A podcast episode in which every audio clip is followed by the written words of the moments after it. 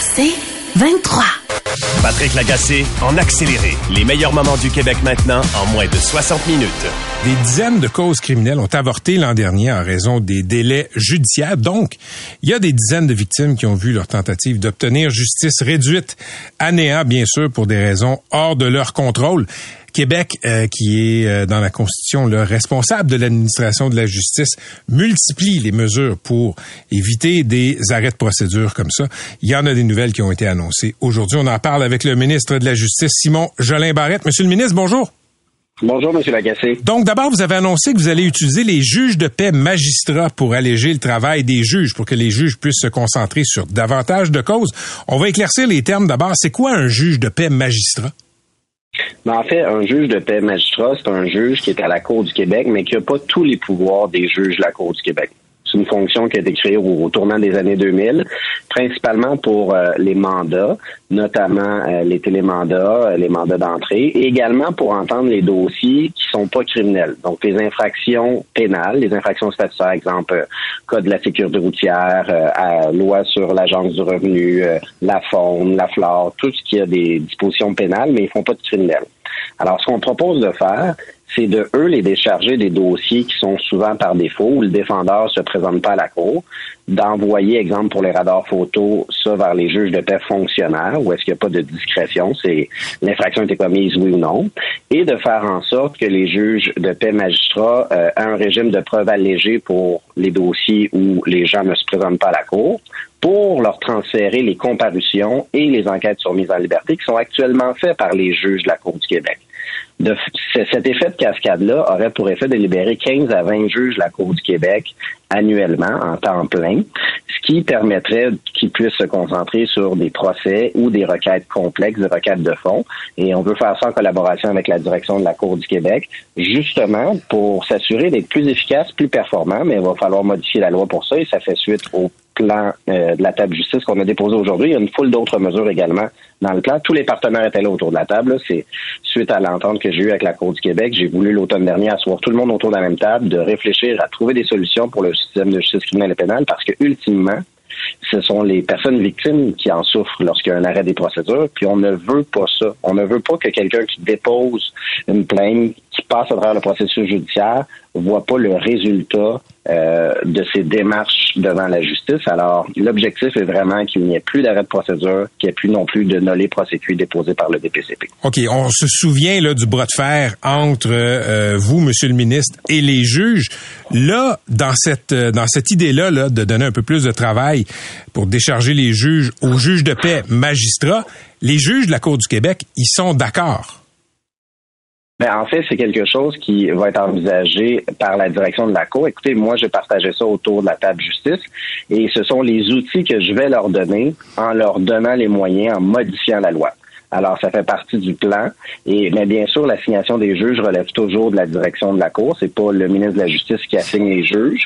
Alors, euh, l'utilisation des ressources va être décidée par la Cour du Québec. Parce qu'on vient faire, c'est de donner le pouvoir aux juges de PMHA de faire les comparutions et les enquêtes sur mise en liberté. Actuellement, la fin de semaine, euh, M. Lagacé, là, euh, vous avez des comparutions virtuelles. Donc, supposons que vous êtes arrêté à Sherbrooke ou à Longueuil, ben, vous allez comparaître à partir de votre euh, centre de détention euh, et le juge est à Montréal ou en région, la greffière est à Montréal et on veut étendre ça à la grandeur du Québec la semaine également pour faire en sorte qu'il y ait moins de voyagements de détenus, que les ressources soient utilisées d'une façon plus efficace et pour éviter surtout que le juge de la Cour du Québec qui préside un procès, supposons en région, puis que là, qu'il y a un détenu qui arrive, qui doivent suspendre le procès, suspendre les témoignages des hmm. témoins ou de la victime, et qui doivent donner priorité aux comparutions parce qu'il y a un délai de 24 heures pour déterminer euh, la personne pour la remettre en liberté ou non. Alors, voyez-vous, il faut travailler d'une façon différente et c'est ça qu'on a fait à la table de justice. On amène des solutions qui vont permettre de changer les façons de faire, mais surtout d'être plus efficace, plus euh, performant et euh, d'utiliser une efficacité plus grande du système de justice. Les choses doivent changer et c'est pas uniquement en rajoutant des ressources que ça permet de faire des changements. Nous, on l'a fait, on a ajouté des ressources, on a rajouté 14 juges, je viens de les nommer, le gouvernement vient de les nommer au mois de janvier dernier, 7 millions de dollars par année, mais il faut aussi si on veut changer la culture des délais, puis si on veut atteindre nos objectifs de réduction des délais pour que les dossiers soient entendus en 18 et 30 mois, mais il faut prendre les mesures nécessaires. Et là, avec le plan de la table justice, tous les partenaires étaient là, autant les tribunaux que le DPCP, que l'aide juridique, que les avocats de la défense, que les euh, les centres d'aide aux victimes de criminels. Alors, je pense que c'est un, beau succès aujourd'hui et j'ai beaucoup d'espoir pour le futur parce que vous savez, on en parle depuis très longtemps des délais, mais euh, faut faut penser aux victimes dans toutes les circonstances. Bien d'accord avec vous. Puis je vous posais la question sur l'adhésion des juges de la Cour du Québec, Monsieur le ministre, parce que euh, la question que je me pose, c'est est-ce que les est-ce que les juges pourraient dire, hey, un instant, ça c'est notre prérogative, même les remises en liberté, on ne veut pas de ça. Donc, euh, pour être clair, est-ce que les juges ont dit oui à ce projet-là? Ben écoutez, c'est la position et euh, c'est la mesure du ministère de la Justice du Québec. Le plan a été co-signé par l'ensemble euh, des acteurs, incluant la Cour du Québec. Vous savez, vous avez raison sur un point, Monsieur Lagacé. Moi, je vais modifier la loi pour donner les pouvoirs aux juges de paix magistrats. C'est pas le ministre de la Justice, par contre, qui assigne les juges. Alors, la direction de la Cour, si on veut réussir à libérer 15 à 20 juges de la Cour du Québec, devront assigner des juges de paix magistrats. Mais moi, je peux pas les obliger. Ça relève de l'indépendance judiciaire, les assignations. Alors, bien entendu, mais je, tous les partenaires du milieu de la justice sont d'accord avec le fait qu'on doit améliorer les façons de faire, qu'on doit prendre des idées innovantes, et ça, c'en est une. Puis je suis convaincu que la direction de la Cour euh, va utiliser les outils qu'on leur met à leur disposition, comme on a fait en sorte de nommer 14 juges supplémentaires, qui est un investissement du gouvernement. Et vous vous souvenez, j'ai fait une entente avec la direction de la Cour du Québec, avec des cibles de performance. 212 jours en moyenne de délai. Présentement, on est à 301. Euh, avoir un taux de fermeture de 1,1 dossier. Ça, ça veut dire qu'on ferme plus de dossiers qu'on en ouvre par année et 87% des dossiers qui doivent être entendus en 18-30 mois pour justement réussir à réduire les délais, à respecter notre cible d'entendre en poursuite sommaire à 18 mois et euh, en, à Cour du Québec à 18 mois et en cours supérieur à 30 mois.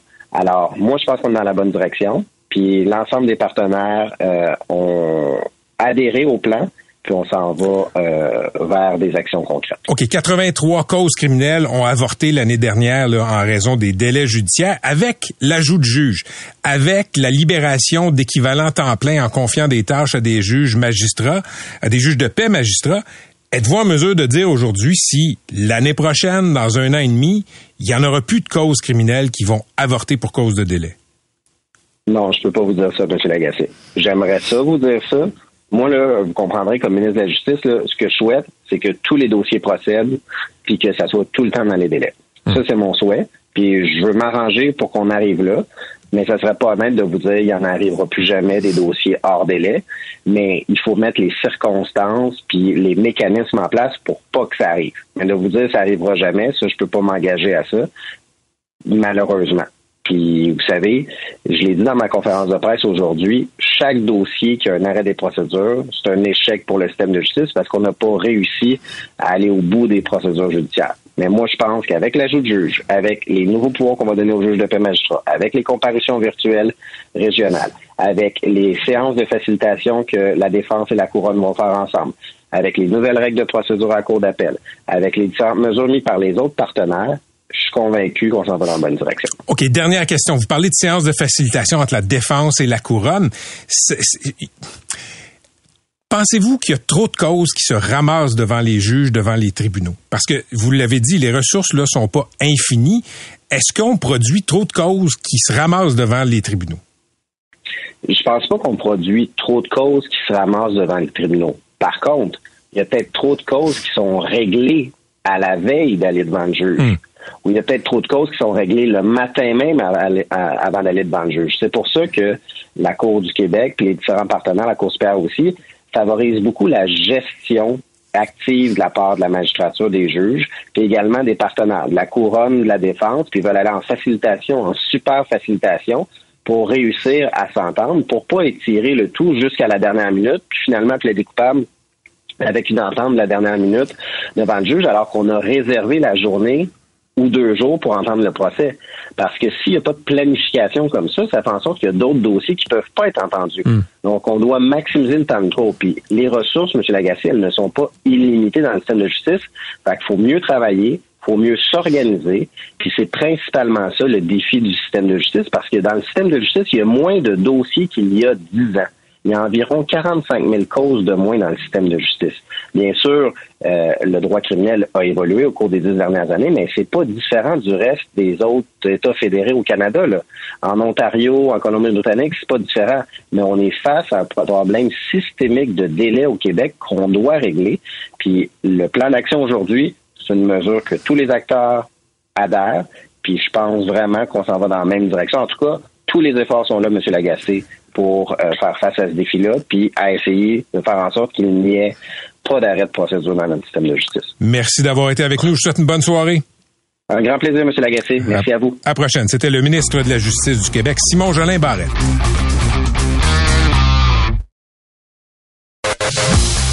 Patrick Lagacé en accéléré.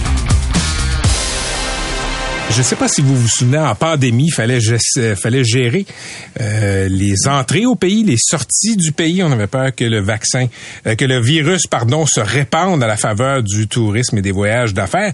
Et là, le gouvernement fédéral avait eu une idée fantastique, une application pour pouvoir garder, disons, la trace des voyageurs. Ça s'appelait Arrive Cannes. Si vous avez voyagé pendant la pandémie, fallait rentrer là-dedans des informations. Ça devait coûter au départ 80 000 dollars et ça a coûté, au final, beaucoup, beaucoup plus cher. Combien beaucoup, beaucoup plus cher? On le sait même pas tellement c'est combien plus cher. La vérificatrice générale du Canada, Karen Hogan, a, euh, dit aux Canadiens aujourd'hui que ça a coûté au bas mot 59 millions de dollars. Il y a des coûts qu'on ne peut même pas retracer. Salut Rodolphe. Salut Patrick. C'est du petit lait pour Monsieur Pierre Poilièvre, ça. Oui, écoute, c'est encore une tuile pour le gouvernement Trudeau parce que la vérificatrice générale du Canada, Karen Hogan, écorche véritablement le gouvernement et en tout cas les fonctionnaires, plusieurs agences, euh, que ce soit les services frontaliers, que ce soit l'agence de la euh, santé publique. Et c'est un rapport qui est dévastateur d'une trentaine de pages. Et comme tu viens de le dire, on ne sait même pas si c'est vraiment 59,5 mhm. millions de dollars. C'est ce qu'elle a pu réussir en tout cas à ajouter.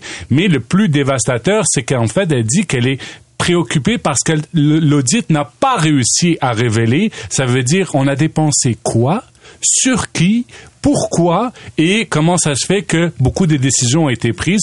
On va l'écouter parce qu'elle parle vraiment de graves échecs et des lacunes graves, donc on va l'écouter. Je considère que l'audit d'Arrive Cannes démontre un non-respect flagrant des pratiques de gestion élémentaire, de sorte que bien des questions que posent les parlementaires et la population canadienne restent sans réponse. OK, je veux bien là qu'il y a beaucoup de questions qui demeurent sans réponse, mais comment on passe d'une application qui devait coûter 80 000 dollars à mot, 59,5 millions, Rodolphe. Écoute, je vais commencer à te donner quelques pistes de solutions, en fait, à ne pas faire. Donc, premièrement, ce qui s'est passé, c'est qu'ils ont euh, engagé une entreprise, et ça, c'est l'Agence des services frontaliers, une entreprise qui s'appelle GC Stratégie. Et ils leur ont demandé de les aider, en fait, à savoir comment on pourrait avoir un appel d'offres pour faire cette application. Mais ce qui est arrivé, c'est qu'en fait, l'entreprise, à la fin, elle a été engagée pour faire ce contrat-là. Donc, c'est comme si tu demandes au maître d'œuvre comment je devrais faire pour, en fait, réussir à faire cette application. Hmm. Et il n'y a pas eu de compétition, il n'y a pas eu d'appel d'offres. Et finalement, ce qu'on a découvert sur cette fameuse entreprise, encore une fois, GC Stratégie, c'est qu'en fait, ils n'ont pas d'employés. Ils ont jamais fait d'application et eux ne faisaient que sous-traiter. Attends, ils ont jamais développé d'application. Non, ils ont jamais développé d'application. Ils n'étaient pas qualifiés. Ils n'avaient pas d'expérience. Ils devaient au début conseiller le gouvernement sur comment faire un appel d'offres. Finalement, c'est eux qui ont rédigé l'appel d'offres. Ils ont pu appliquer dessus. Il n'y a pas eu de compétition. Et en fait, on découvre après qu'il y a plus d'une vingtaine d'entreprises différentes qui ont travaillé sur, en fait, cette application et que le gouvernement a complètement perdu en tout cas les fonctionnaires, ont complètement perdu le contrôle du développement, de la mise en place. Et le pire, c'est que tout ça, en fait, n'a même pas été documenté, des factures sans savoir pourquoi et pour qui. Et c'est ça, en fait, que la vérificatrice générale du Canada dénonce en disant, j'arrive même pas à faire mon audit, je ne vois même pas de documentation. OK. Est-ce que, est-ce qu'on sait si c'était du copinage ou de l'incompétence? Dans le fond, est-ce que quelqu'un a mal supervisé le projet ou quelqu'un s'est graissé à patte? Ben écoute, on dit qu'il y avait une situation d'urgence, mais le gouvernement et les fonctionnaires et la vérificatrice générale disent c'est pas parce qu'il y a une situation d'urgence que tout d'un coup on arrête de faire des procédures, on arrête de s'assurer qu'au moins on fait une reddition de compte adéquate. Et oui, il y a concernant un possible conflit d'intérêts entre certains employés de la fonction fédérale et cette entreprise. On paraît qu'ils ont été invités à des réceptions, ils ont reçu des cadeaux ou quoi que ce soit. La vérificatrice a dit qu'elle n'a pas trouvé de preuves ou en tout cas, eux ne sont pas déclaré le fait qu'ils avaient reçu des cadeaux. Actuellement, ce dossier est aussi avec la GRC. Il y a aussi une enquête interne à l'Agence du revenu et aux différentes agences. Et c'est pour ça que les conservateurs et Pierre Poliev crient au scandale, mais pas seulement au scandale, mais à la corruption. Et c'est pour ça aussi qu'on voit que ce dossier a été très, très mal géré. Et juste pour terminer, cette application-là, il y a quand même, il faut s'en souvenir, il y a plus de 10 000 voyageurs qui ont à tort été mis en quarantaine parce qu'il y avait des erreurs dans l'application, hmm. parce qu'elle a mal été développée, et quand vous rentriez vos informations, ben, l'agence du revenu vous disait, ah non, toi, tu dois te mettre en quarantaine. C'est plus de 10 000 euh, étrangers ou Canadiens qui ont dû euh, faire, euh, ont été ont, subi, en fait, cet impact. J'évoquais tantôt de la corruption. est-ce que, est-ce que la VG a parlé de cette piste-là? Ben, écoute, on va l'écouter, et parce que elle, elle est très, fait très attention à ses propos, parce hmm. qu'il y a une enquête actuellement de la GRC. C'est la GRC qui vraiment prend une décision sur des enjeux criminels. Ce que nous avons constaté, c'est qu'il y avait un manque de, de suivre le code de conduite de l'agence euh, des services frontaliers. Les individus qui ont été invités à des activités auraient dû informer leur superviseur des invitations. Tu sais, regarde, on verra c'est quoi la responsabilité des uns puis les autres. Là, il y a une enquête de la GRC. Bon, on verra. Je veux juste souligner une affaire. Si cette affaire-là était au Québec, euh, Rodolphe, euh, je te dis pas que ce serait mieux géré, parce qu'on l'a vu avec la SAC, mais les décideurs se font mettre les pieds sur le grill. Je veux dire, à la SAC, ça a coûté sa job au PDG. Le ministre Éric Kerr, euh, quand quand il va se retirer de la vie politique, ça va être écrit que ça a été géré tout, tout croche sous sa gouverne numérique, la question de la SAC, par exemple. À Ottawa, Peux-tu me dire c'est qui le ministre responsable de cette patente-là? Ben écoute, c'est entre le ministre de la Sécurité publique et le ministre de l'Approvisionnement. Aujourd'hui, le premier ministre Trudeau n'était pas à la Chambre des communes, donc c'est Yves Duclos et Dominique Leblanc qui ont répondu au nom du gouvernement. Mais tu as tout à fait raison. Et même ce que la vérificatrice générale a dit, c'est qu'ils savaient même pas qui était responsable à l'intérieur de la machine gouvernementale entre l'Agence de la santé publique et l'Agence des services frontaliers. Rodolphe, c'est souvent ça dans les dossiers, euh, disons, qui dérapent au fédéral. Euh, que ce soit des dossiers d'immigration, des fois des cas particuliers, avant que ça se rende à Ottawa, c'est tellement loin, non, c'est pas loin, c'est tellement haut, c'est tellement à 30 000 pieds dans les airs, le fédéral, que euh, il n'y a pas de turbulence, il y a, y a pas vraiment d'écho politique. C'est un peu la même chose dans cette affaire-là. Tu sais, tu dis, bon, les ministres responsables, c'est A puis B. À l'époque, c'était qui? C'est pas grave. Il y a personne qui va avoir des conséquences politiques. Il faudrait que ce soit 800 millions pour qu'il y ait euh, peut-être là euh, une sorte de déchirure à la surface de l'eau. Oui, tout à fait. Puis écoute, ça, c'est des choses qui s'additionnent parce qu'on se souvient aussi à cette époque-là, il y avait la mauvaise gestion dans les aéroports et on n'arrivait pas à faire des passeports, etc. Donc, on va voir ce que ce scandale va faire. Ce n'est pas le scandale des commandites parce qu'actuellement, il n'y a pas encore de lien politique, mais tu as tout à fait raison. On a un problème d'imputabilité à Ottawa qu'on n'a pas, par exemple, à Québec, ou en tout cas, à Québec, il y a des têtes qui tombent plus rapidement. Puis on parle de 60 millions de dollars quand même. Et Jean-François Nadeau qui, qui, est en train d'exploser sur son siège évidemment, ça n'a aucun espèce de bon sens, mais c'est à se demander, Rodolphe, Patrick, s'il faut pas situer ça dans un cadre plus large, c'est-à-dire qu'on l'a vu pendant la pandémie, l'explosion au fédéral de ce qu'on a demandé, non pas à des fonctionnaires, mais à des firmes externes. McKenzie, par exemple, les contrats, ça s'est mis à exploser partout. Et là, le fait qu'on trouve pas d'imputabilité à ça, on trouve pas qui est responsable, ça tient aussi au fait qu'une chose assez simple, hey, c'était pas une application compliquée, si on s'entend, c'était pas trop compliqué. On s'entend que confier ça toujours à l'externe plutôt que développer à l'interne pour moins cher des compétences, ça a un coût, ça. Puis on se rend compte que c'est les libéraux, d'une part, qui ont laissé faire ça à l'extérieur, puis les conservateurs, pendant des années, ont encouragé l'idée en disant qu'il y a trop, il y a trop de monde dans, l'État fédéral. Monsieur Poiliev va régler tout ça, Jean-François. Ah, Mets ça dans ta pipe. Patrick Lagacé, en accéléré. OK, il y a un nouveau sondage qui a été publié aujourd'hui dans le cadre des 20e éditions, de la 20e édition des Journées de la persévérance scolaire. Et on voit certaines contradictions que les Québécois peuvent avoir face à l'instruction, face à l'école. 91% des gens sondés pensent qu'on devrait en faire plus, par exemple, pour la persévérance scolaire, mais en même temps, seulement 63% des sondés ont répondu être d'accord avec l'affirmation suivante. La place d'un jeune est à l'école et son premier métier est d'être un élève. C'est un peu surprenant. On en parle avec André Maillé-Perriard. Elle est présidente du Réseau québécois pour la réussite éducative du euh, Québec. Madame Maillé-Perriard, bonjour. Bonjour, Monsieur Lagacé. C'est un peu surprenant cette contradiction euh, dans, dans les réponses des Québécois. 63% des répondants qui disent ouais, euh, la place d'un jeune, c'est d'être à l'école. Ça laisse beaucoup de gens qui trouvent que c'est pas la place des jeunes d'être à l'école. Oui, on a c'est vraiment un résultat qui nous a étonnés. C'est la première fois qu'on posait euh, cette question-là parce que j'ai passé la dernière année à dire sur toutes les tribunes que le premier métier d'un jeune était celui était d'être un élève.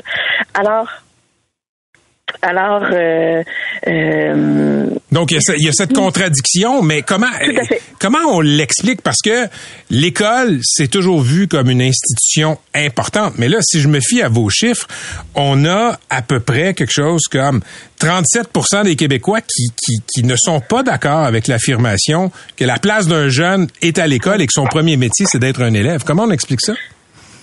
Ben effectivement. Euh, ben en fait moi ce que la première réflexion que je me suis faite c'est oh mon dieu c'est beaucoup plus bas que ce à quoi je m'attendais. Mm-hmm. Puis ensuite de ça je me suis dit ah est-ce que si on avait posé la question euh, il y a 40 ans est-ce que cette réponse-là aurait été vraiment beaucoup plus bas? Je crois que oui. Euh, puis j'espère que dans 20 ans, elle sera beaucoup plus haute. Maintenant, ça fait quand même écho à plusieurs euh, choses qu'on a entendues là, dans la dernière dans la dernière année. C'est certain que le travail est très valorisé dans plusieurs milieux, ça on le sait déjà. Euh, pour d'autres, l'école n'a pas été le milieu qu'ils ont préféré mm-hmm. de leur existence. Donc euh, ça veut dire aussi qu'il ben, y a encore beaucoup de travail à faire là, pour valoriser euh, l'éducation au Québec. Mais il y a encore beaucoup de travail à faire. Puis vous faisiez référence à il y a 40 ans en disant, bon, écoutez, les choses sont sûrement améliorées, Madame Maillé-Perriard, mais il y a 40 ans, on, on sortait de la Révolution tranquille, on sortait d'une prise de conscience sur l'importance de l'école. Aujourd'hui, avec tout le discours sur l'importance de l'éducation, je vous avoue, ça me décourage un peu de mes concitoyens, ces réponses-là. Moi aussi, ça m'a. J'ai été très étonnée parce que dans la société du savoir dans laquelle on est, avec toute l'informatisation puis l'intelligence artificielle, les compétences en littératie qui vont être nécessaires pour pas être euh, hmm. euh, être capable d'évoluer sur le marché du travail là dans dix ans, là, être vraiment euh, être capable d'évoluer sur le marché du travail dans cinq ans.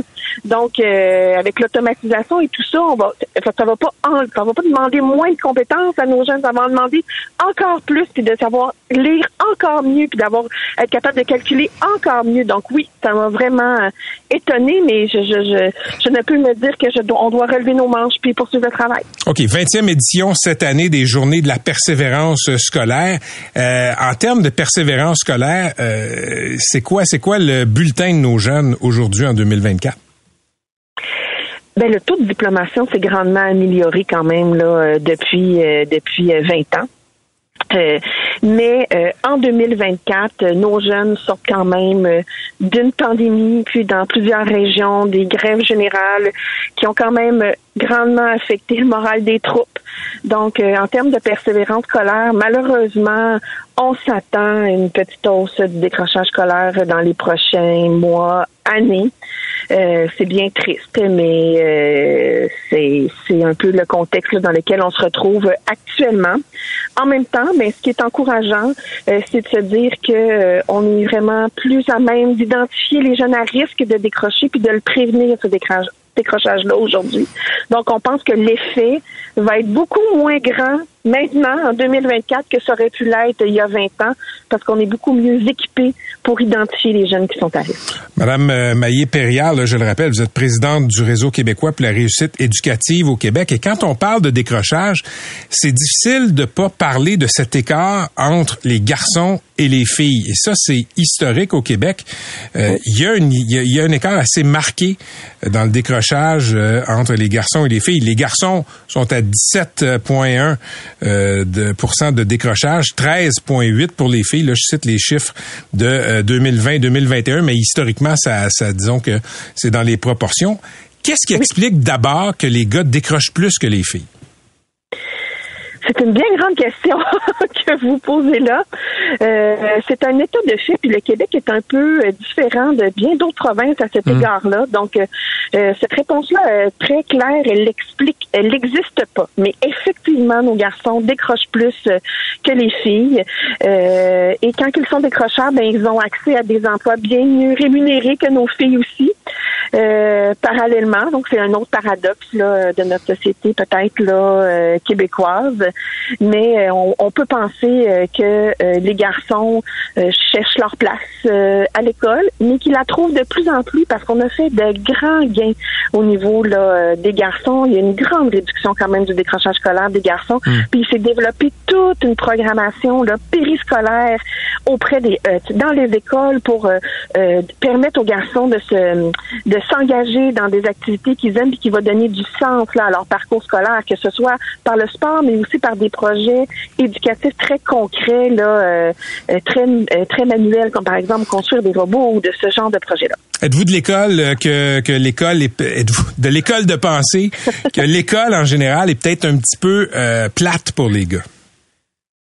Je pense que l'école en général est plate pour un bon nombre de un groupe de nos jeunes. Puis dans, hmm. dans, dans ce groupe-là, il y a des gars et des filles, Monsieur Agacé, parce qu'il y en a aussi des filles qui n'aiment pas l'école puis qui trouvent ça plate. Oui, mais elles sont moins nombreuses à décrocher.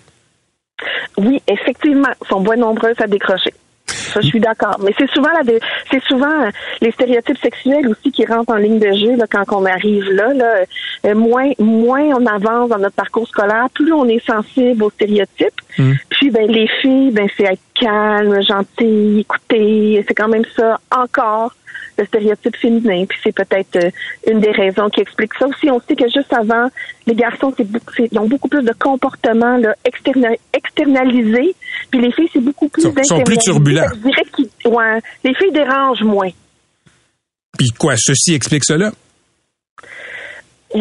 Peut-être. Je, non, je, je, pourrais pas dire que ceci explique cela. Je pense qu'il y a plusieurs chercheurs qui pourraient m'arracher la tête, mais je pense que quand on dérange plus, on a peut-être plus de, de confrontation avec l'école. Puis euh, c'est là-dessus que tous les intervenants travaillent. Garder le lien, garder l'engagement scolaire, puis de faire en sorte que les interventions ben, ne, ne, mettent pas à mal la relation entre l'école et le jeune. Hein.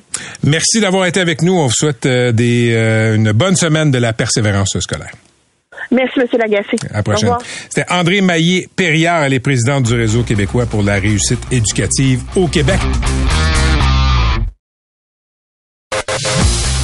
Patrick Lagacé en accéléré. Parlez-en aux parents d'enfants à besoins particuliers et ils vont vous le dire.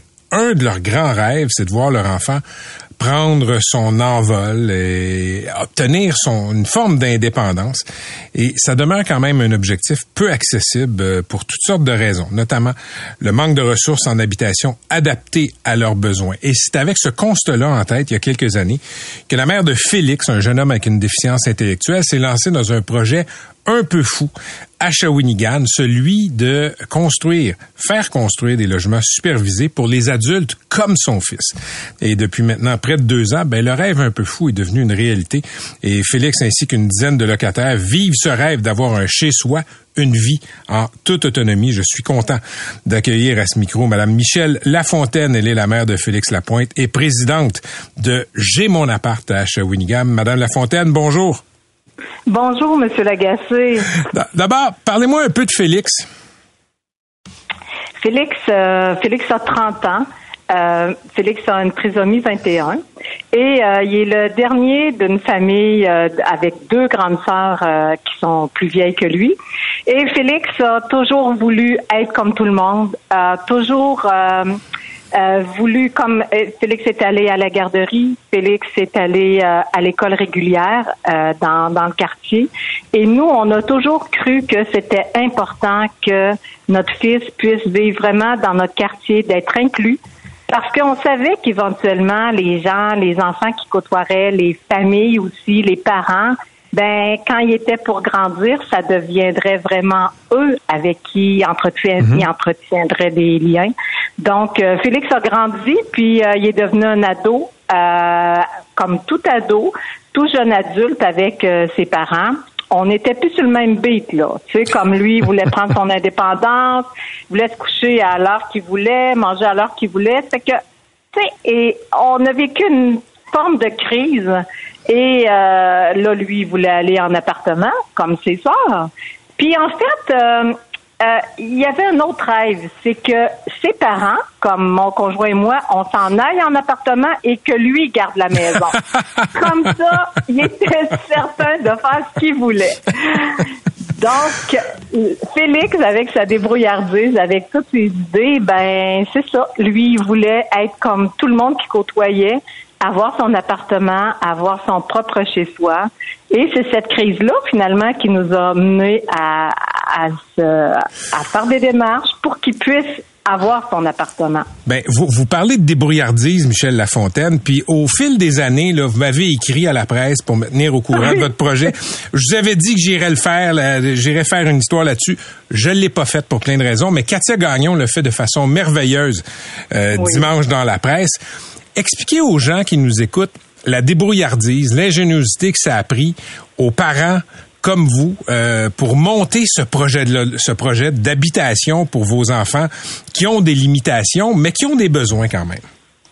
Oui, puis qui ont des limitations mais en même temps qui ont plein de potentiel qui sont les adultes qui sont à mon appart. Tu hmm. c'est nos enfants, c'est sûr mais c'est des adultes à part entière, donc qui ont euh, qui sont allés à l'école euh, pour certains, euh, qui sont sur des plateaux de travail. il y a Alexis qui travaille dans une dans une épicerie dans l'épicerie de, de, du quartier. Donc il a fallu beaucoup de détermination, puis de la part de parents. On a formé un conseil d'administration constitué majoritairement de parents et on a commencé à faire des démarches pour être capable de développer un projet d'appartement supervisé, un projet subventionné par la SHQ, un projet axéologie, comme ce qu'on voit là des loyers abordables, tout ce qu'on entend parler, c'est ainsi, mais des appartements où ils pourraient recevoir des services. Parce que nos enfants qui sont des adultes euh, épanouis, ben ils ont tout de même euh, des besoins particuliers. Euh, ils ont besoin d'accompagnement. Donc, il fallait s'assurer que oui, un environnement sécuritaire, dans un quartier euh, euh, ouvert, dans une ville aussi qui était pour faire en sorte que on, serait accueilli par par les gens, les habitants du quartier, les citoyens. Donc, on a été en l'espace de quatre ans on a vraiment là, franchi tous les obstacles qui nous ont permis, euh, premièrement, d'aller ramasser de l'argent. Parce que pour nous, là, j'ai mon appart, un projet de 3,5 millions. Ben, hmm. de contribution du milieu, là, il a fallu ramasser 1,8 million. Imaginez énorme, que ça. peut représenter pour des parents. C'est sûr que c'est pas tout en monétaire, là. Il y a comme la ville de Shawinigan qui nous a donné un terrain on a reçu des subventions au niveau du euh, du euh, fédéral, mais en même temps, c'est il n'y a rien qui nous tombe du ciel. C'est toutes des démarches qu'il faut faire, des projets qu'il faut présenter, euh, des suivis qu'il faut faire avec un groupe de ressources techniques. C'est immense, c'est exigeant, mais c'est tellement valorisant quand on a l'appui de toute une communauté puis de partenaires comme comme ça a été le cas chez mon appart. Je trouvais ça important de le souligner parce que justement, je sais qu'il y a beaucoup de travail, beaucoup d'amour et aussi que ça vient d'une sorte de crainte aussi de, de, de voir vos enfants pas avoir accès euh, quand ils sont adultes comme ça à cette forme d'autonomie-là. Je trouvais que c'est une histoire fantastique. Merci de nous en avoir parlé, Madame Lafontaine. Puis s'il vous plaît, saluez Félix pour moi. Oh, merci, Monsieur Lagacé, d'avoir donné suite à notre projet. Merci beaucoup. À la prochaine. Merci beaucoup. À la prochaine. Vous viendrez nous voir. Oh, je vais essayer, je vous le promets. OK, bye-bye. OK, bye. Michel Lafontaine, maire de Félix Lapointe, présidente de J'ai mon appart à Shawinigan. Euh, super reportage hier dans la presse. Et, je veux juste terminer en vous racontant mon premier contact avec Madame Lafontaine. C'était il y a plusieurs années. Puis en chronique, ben, vous savez, des fois, on essaie d'être coloré. Puis j'avais employé l'expression c'est une vieille expression, disons, des, des, des gens de, de ma génération, l'expression mon gars à la batterie. Et puis, euh, c'était évidemment pas pour me moquer des gens trisomiques. J'ai un oncle qui est trisomique, donc dernière chose que je voudrais faire, c'est de me moquer de ces gens-là. Mais c'est une façon de parler de quelqu'un qui est un peu en train de déraper. Et, et Madame Lafontaine m'avait écrit pour me dire, écoutez, j'aime pas ça quand vous utilisez cette expression-là. C'est pas la première fois. Puis j'aimerais ça que vous arrêtiez. Puis moi, un peu crâneur, j'avais dit, écoutez, pas euh, comment, quel mot choisir, etc. Et elle m'avait envoyé une photo de Félix une photo de Félix, euh, emballeur au IGA, je pense. Puis elle m'avait dit, ça c'est mon fils, puis il est super fier. Puis les fois où il est triste, c'est quand on le traite de mongol. Et ça avait fait une impression très très forte sur moi. Puis j'avais dit, ok, vous avez gagné. J'utiliserai plus cette expression-là et je ne l'utilise plus. Donc, je remercie Madame Lafontaine d'une part de m'avoir sensibilisé de façon très très euh, efficace euh, au poids des mots. J'en suis conscient, mais des fois, faut se le faire rappeler et aussi, surtout, d'avoir piloté ce projet-là dont elle vient de nous parler. Là. J'ai mon appart pour des enfants comme Félix qui sont devenus grands et qui veulent, comme tous les enfants qui deviennent grands, leur place à eux, même s'ils sont différents. Donc, c'était Michel Lafontaine, la mère de Félix Lapointe. Patrick Lagacé, en accéléré.